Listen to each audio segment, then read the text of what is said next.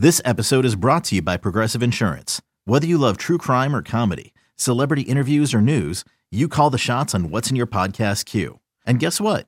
Now you can call them on your auto insurance too with the Name Your Price tool from Progressive. It works just the way it sounds.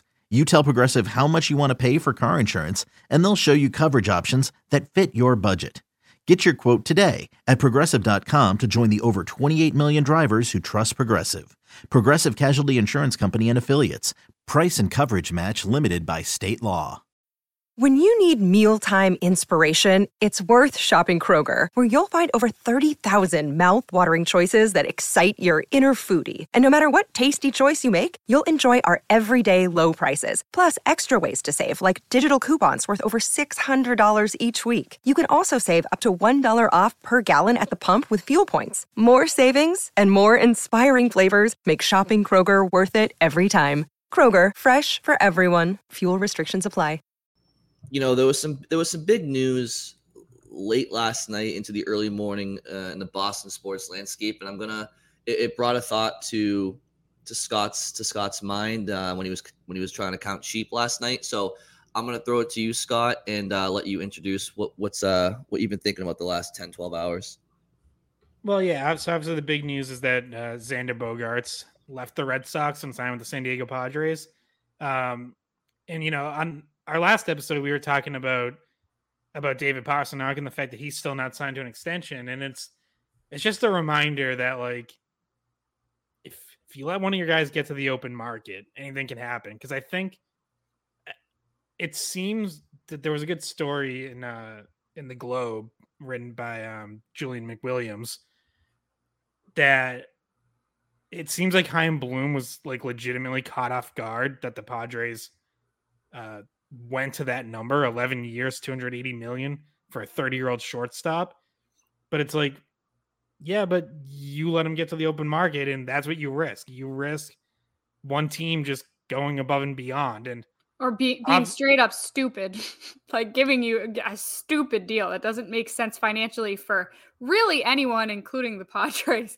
So, like, you risk someone coming in and just, for whatever reason, deciding this is what they want to do, and there's no way to counter an offer like that. Yeah, well, exactly. That's what happened. Like, if you open the door for other teams to be able to negotiate, someone can do that, and you can say, like, well, that's not reasonable, or, you know, it would be dumb to go that many years or whatever. But that's, hey, you had, you know, all the time in the world to negotiate exclusively with the player yourself.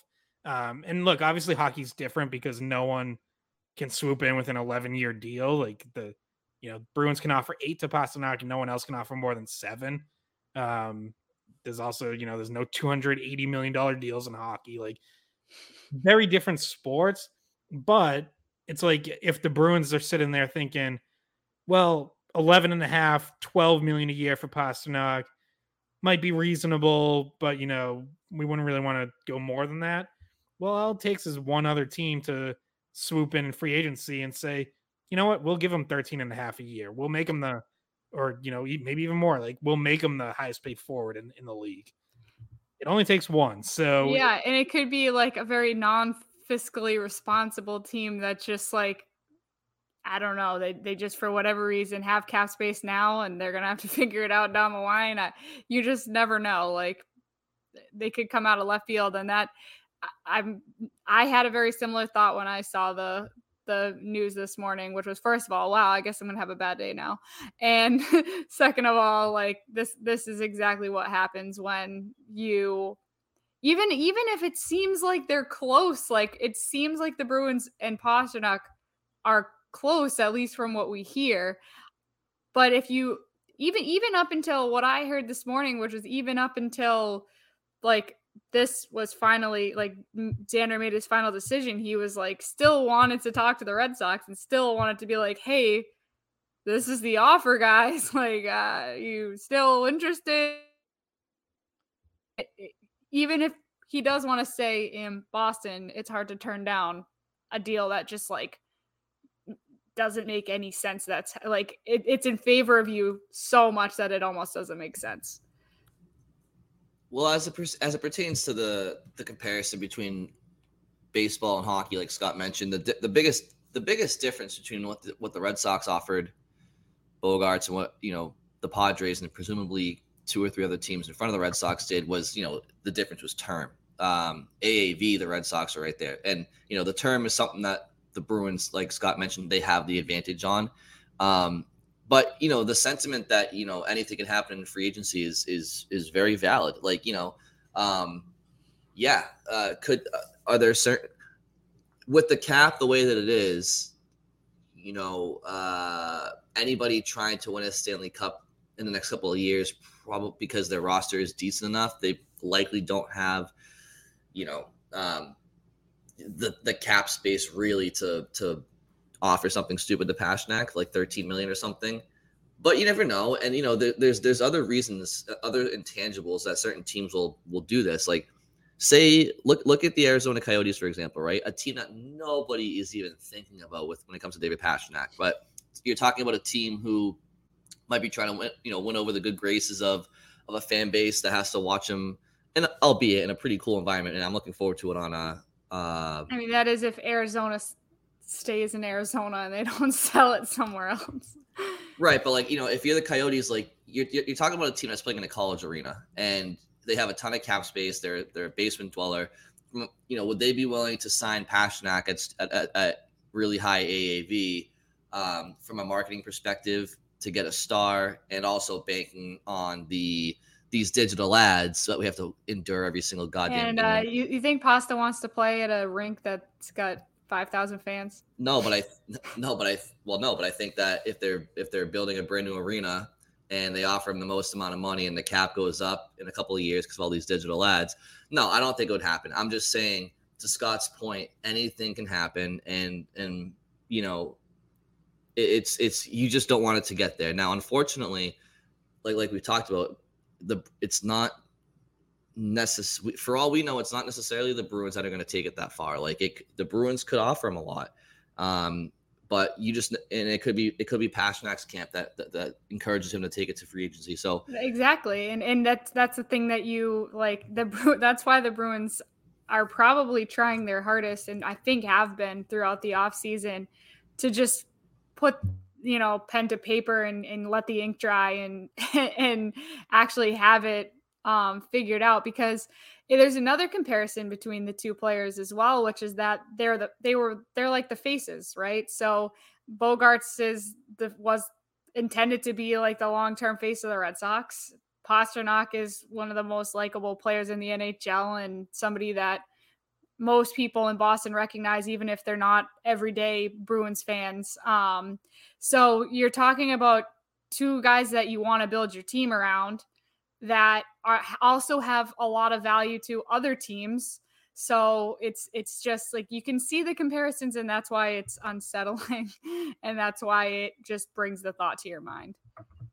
Yeah. And I think it highlights, like, at the very least, you have to make like a truly competitive offer if you really want to keep the guy, so that you don't have that regret. Because look, maybe the Red Sox are lying and they really never intended to keep Bogaerts, or, you know, sign him to a long-term deal. But, like, based on, like, all the reporting, their best offer was 6 years, $160 million. And it's like, now they have to live with wondering, like, what if last spring training they offered Bogaerts 8 years, 210? Like, would that have gone and done? And if they really are, like, devastated that they lost him, like, they have to live with that regret, knowing that their best offer wasn't really competitive. So I guess, you know, to bring that to the Bruins, it's like, again, we don't know where they are now. We don't know what they've offered, but, like, if, say, the best offer they've made so far is 8 years, $10.5 million a year, which is a pretty solid offer. You know, I think would have been seen as a nice offer going into the year, but now with the season Pastrnak's having, I think pretty much everyone's on the same page that, like, Pastrnak's going to get at least 11. Like, that's a starting point. And it's probably going to be more than that if he keeps playing like this. So at some point, say, as you get towards the trade deadline, if you're the Bruins and you really want to keep Pastrnak, like, you're going to have to come in at least $11.5 million a year, or maybe go to 12. And, like, yeah, that might be stretching it a little further than you were comfortable with, but If you don't do that, then you're going to risk what the Red Sox just went through, which is he goes to free agency, someone offers more, and he decides to take it, and you have to, and then you're left with that regret of like, damn, like what if we had offered a little more a little earlier? So, you know, we don't know all the details of what's going on between the Bruins and Pastrnak. Maybe they have offered him, you know, 8 by 11.5 or 12 already. But we haven't heard that reported. So, you know, I guess like the ultimate takeaway is just if the Bruins really want to keep Pastrnak at some point this season, probably by the trade deadline, like you're going to have to make real serious competitive offer that at least gets you, you know, very close to like what the number might end up being. Yeah. And like, I think personally, I think that if it went to free agency and, you know, somebody offered Pastrnak, you know, a little bit higher of a higher AAV than the Bruins do, and then you cancel out the extra year the Bruins can offer and whatever that comes out to, I do think Pastrnak would still probably stay in Boston depending on what, how much of a difference it is. Because I don't think he would, like, if the Bruins offered 11.5 and then one team offered him 12, but for a less year because they can only go to 7. Like, I don't think Pastrnak would necessarily go just because it was technically higher. Like, I think there are intangibles that he would be like, all right, well. But your point, Scott, is that you don't want it to get to that point. Like, you want the Bruins, when they have exclusive negotiating rights, to get it done. And yeah, so, you know, we'll see how it plays out. Now, did you guys happen to notice, and also, you know, I guess my closing thought based off of what I said last episode, like my gut is telling me he's going to stay here for all the reasons we talked about, you know, future of the leadership core and, you know, carrying the torch that was passed to him. Now, did you guys happen to notice in the last Behind the Beat, I forget what, actually it was after the Bruins beat Tampa, it was Bergeron's 1,000th point. Did you happen to notice the guys kind of, you know, in jest, but maybe not so much in jest, kind of getting a one more year chant going? And I don't know. It's there are certain things you don't necessarily, I would say, joke about out of respect for, like, you know, somebody's decision. And it's almost kind of like it's, Maybe like they know Bergeron might not be necessarily done after this year, and they felt the green light to kind of joke about it. Maybe, I don't know. Yeah, I think like that's probably kind of a fair assessment. It's like the team's so close that, like, yeah, they can, and you know it. And he can. Bergeron's not going to be caught off guard by like guys saying, "Hey, we want you to stay and not retire." Yeah. And to your point, like I don't think Bergeron has told anyone that this is his last year, and I don't think he's even made that decision yet. So no, I don't think he's made a decision yet either. Just like this previous offseason. Well, if he were to stay another year and somehow Pastrnak finds it out, it would be another incentive because it's another year with Bergeron, right? So and that takes away one of the years that are in question as far as the future of the team and can they win.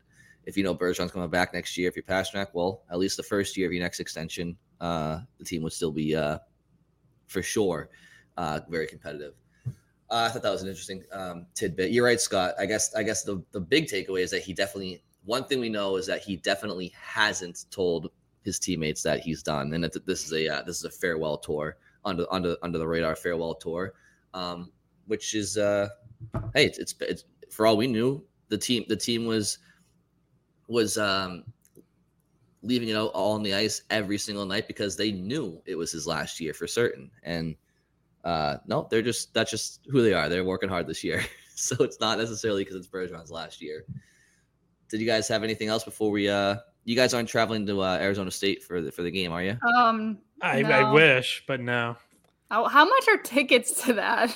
I didn't even look. I would imagine they are because there's such a low quantity that you have to pay a lot to get there. Weird. Well, and they have a lot of seats. Not that they sold out 17,000 seats at joebing.com arena, wherever the hell they played before. But, you know, you are missing potential gate of what, you know, 14 or 13,000 seats or whatever it is, 12,000 seats. So they got to make up for it somehow. I mean, I think the students get a discount, though. Like, and I'm sure you're going to have Bruins fans in Arizona, you know, battling for some of those tickets too. Like, well, look at that crowd in Denver last night. There were a lot of Bruins fans there. What was that Marshawn quote? Because Marshawn said something last year about, like, how the Coyotes, like, they have however many seats, but they still have to give away however many. He's like, you're still going to give away 5,000 tickets to fill it or something. Like, well, last night, Scott, to your point, like, look, are the Avalanche down some key guys? Yeah.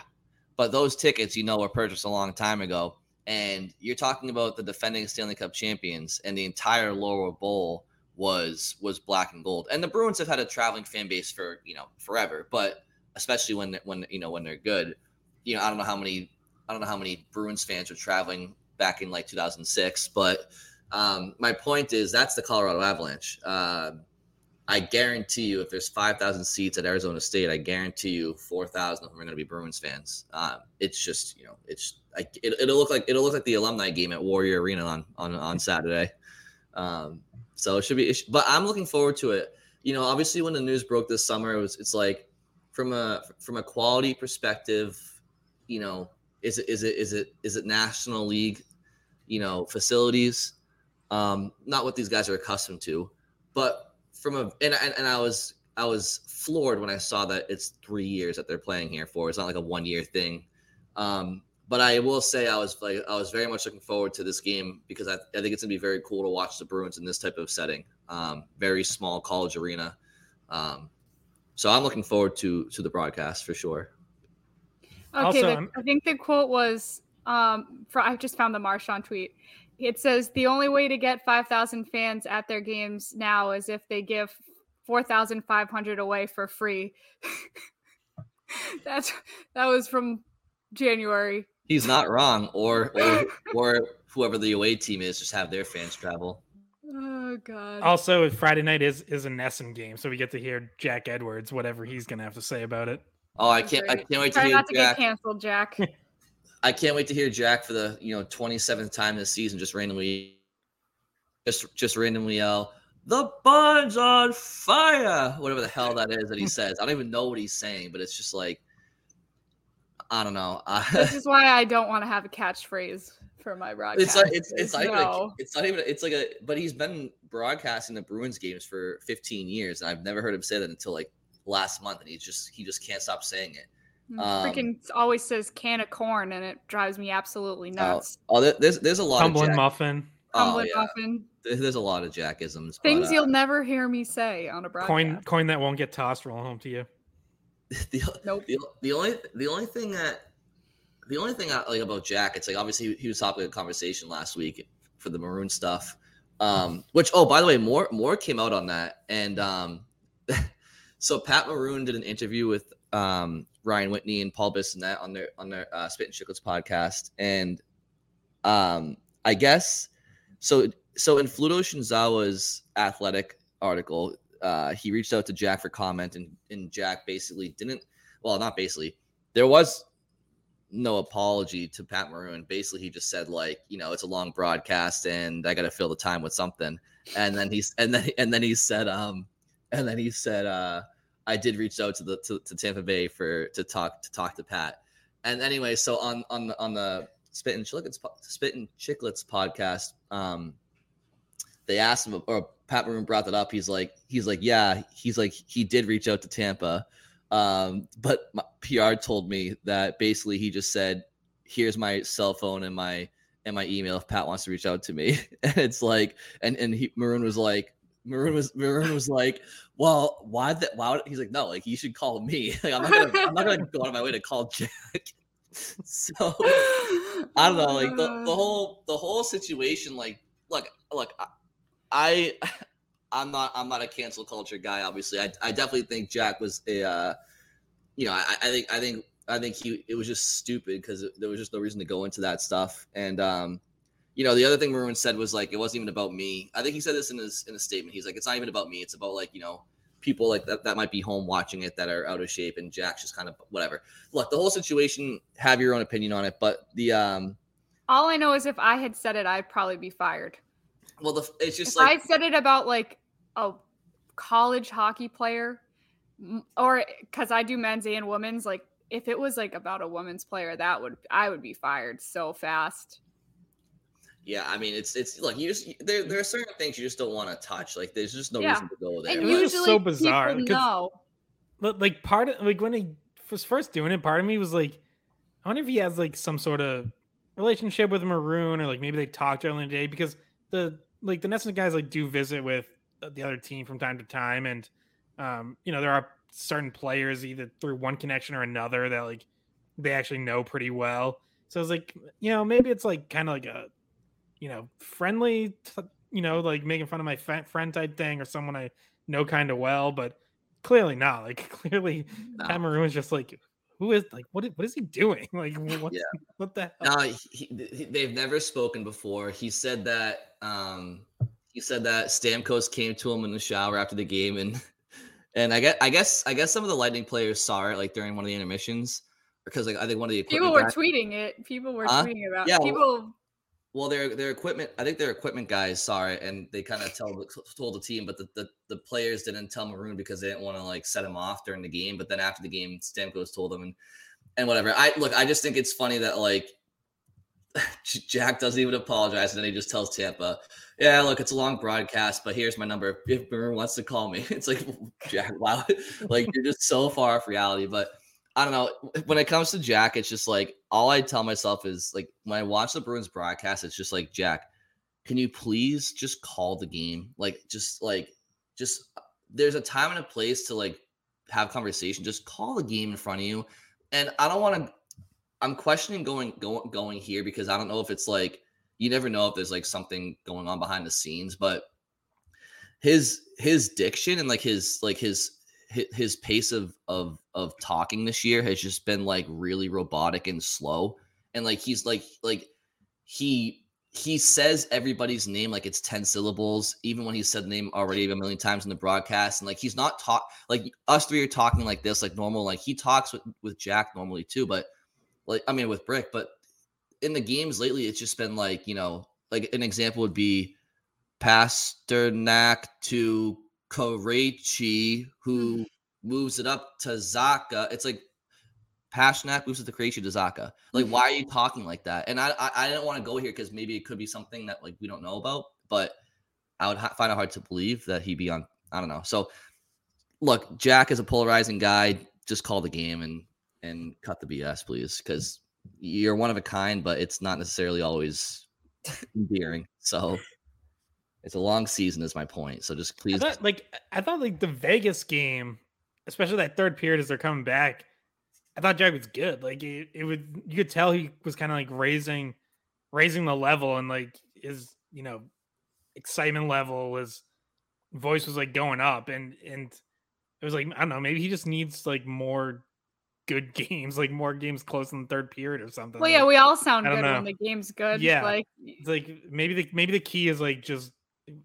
You can't have like bored Jack. I don't know. Yeah, well, he's definitely he's. You listen to other broadcasts around the league, and there are so many play-by-play individuals who are just like really monotone, and like there's just no energy and there's nothing. It's just like I saw a highlight of somebody on Twitter like said like the Colorado Avalanche broadcaster must be really mad because like they showed the Bruins goals against Colorado and Boston, and his call was like whatever. McAvoy to Zaka to McAvoy to Frederick, score. Like, there's just like nothing there. It's very monotone. And Jack, obviously, when he's engaged and when he's, keeping it between the lines, he has a ton of passion and a ton of energy, and it's great. Despite Ryan, you want to be my broadcast partner? I could try. I'm not good at.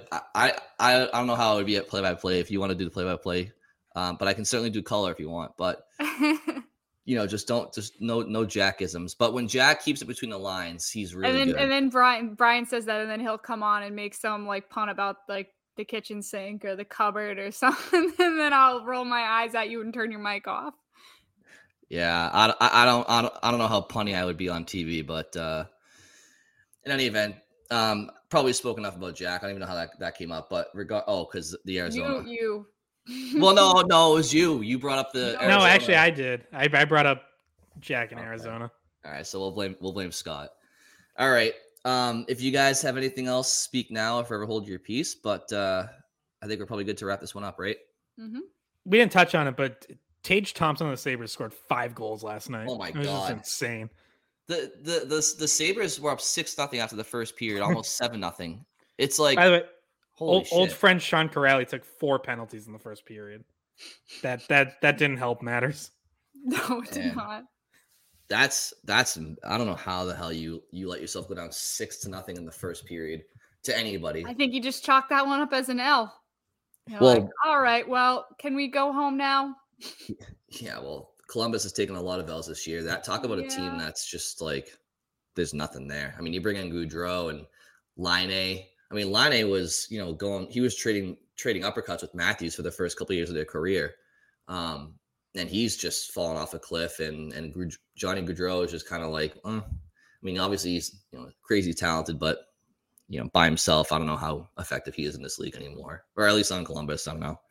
But yeah, they're struggling. So they don't play defense. Like, that's a team that, like, you know, obviously they're a few years removed from it now, but like they miss having a leader like Nick Foligno, like someone who will set the tone. Like that, there's no leadership there. That they don't play defense. It's, you know, Gaudreau and Laine, it's like those are guys who want to score and play offense, but like they're not setting any sort of tone or any sort of foundation.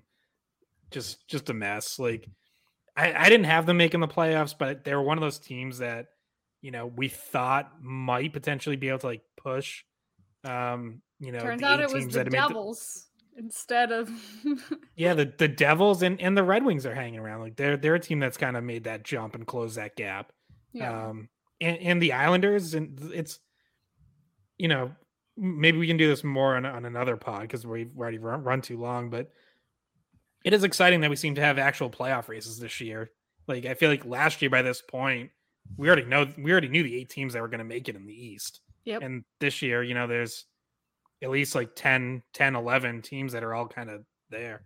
Well, even in the Atlantic, like, you know, I think, you know, obviously Boston and Toronto will be there.